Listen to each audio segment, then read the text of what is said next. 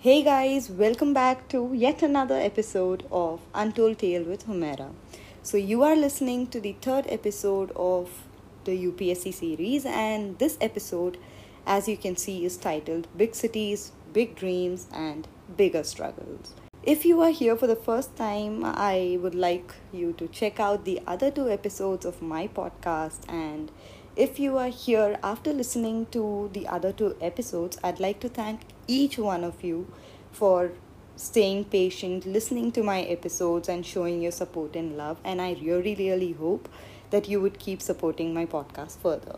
Being brought up in India and growing up in India, provided the developmental gap our urban and rural areas possess, it's not a surprise that one moves to the urban areas to be in the town, a city, or a metropolitan city to avail better opportunities and facilities, and UPSC preparation is not alien to this. Most of the aspirants who prepare for this exam usually move to a bigger locality, which is mostly an urban area. This could be because of various reasons, you know, like availability of resources, various coaching institutions, the availability of mentors, the apt atmosphere, and a circle of people who are also aspirants who would help motivate and guide each other through the preparation process. We would find a lot of aspirants in metropolitan cities like Delhi, Chennai, Hyderabad, Bangalore, and so on and so forth. If you wonder what do the people who already live in these big cities do?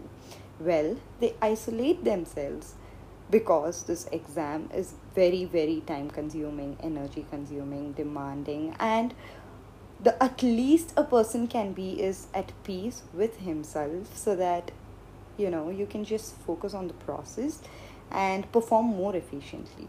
You would be surprised to know that many aspirants living in these big cities live in a faraway place isolated from their families or join libraries where they can study the whole day and go back just when it's time for food or rest.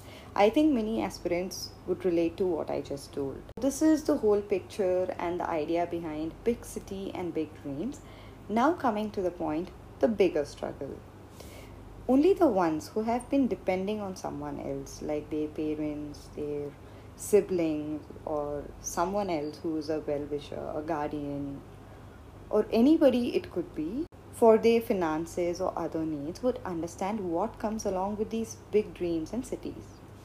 There are few people who crack this exam in a year or two, in one or a couple of attempts, but most of the aspirants are the ones who spend years together and keep on grinding, just working hard and praying harder that they get through this as soon as possible because every month when we make a call to ask for the financial needs, there's pinching pain and guilt that kicks in, which no one talks about, and that feeling really, really aches in a very horrible way. Because you don't really want to depend on the other person, and over time, we start thinking and feeling that we are nothing but a burden. But at the same time, you know what's the toughest part? We are left with no other choice. Sometimes faced with a question about how many more years and where is all this leading to? And at moments with doubtful comments and insulting remarks. But through all this, the heart resounds only one thing just one more attempt, and I'll get there. Imagine who would like depending on another person when you are a graduate or someone who has given up a comfortable and well paying package just to prepare for UPSC or any other government exam for that matter. It is really easy to say or ridicule someone who is not showing results, but it's undeniable that he or she is tumbling and toiling to be in a good position, a position of power where you can bring change and mold the society and the future generations to make our society and country better and even the best at every endeavor. Life surely has something big in store for those people who work hard and focus on good for the universe resonates what we give it. Next time you come across a person, anyone who is working hard on their dreams and seeing no results, just go give them a hug and tell them it's okay. They'll reach where they want to, sooner or later, but they'll surely get there.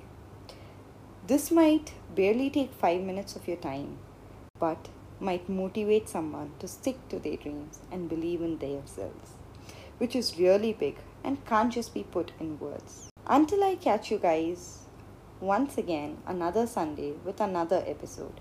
You are listening to Untold Tales with Humera. Please rate my podcast in whichever platform you are listening to. Turn on notifications, and if you like this episode and podcast, please share it with more people who would relate with this and also to the ones whom you wish could hear your untold tales.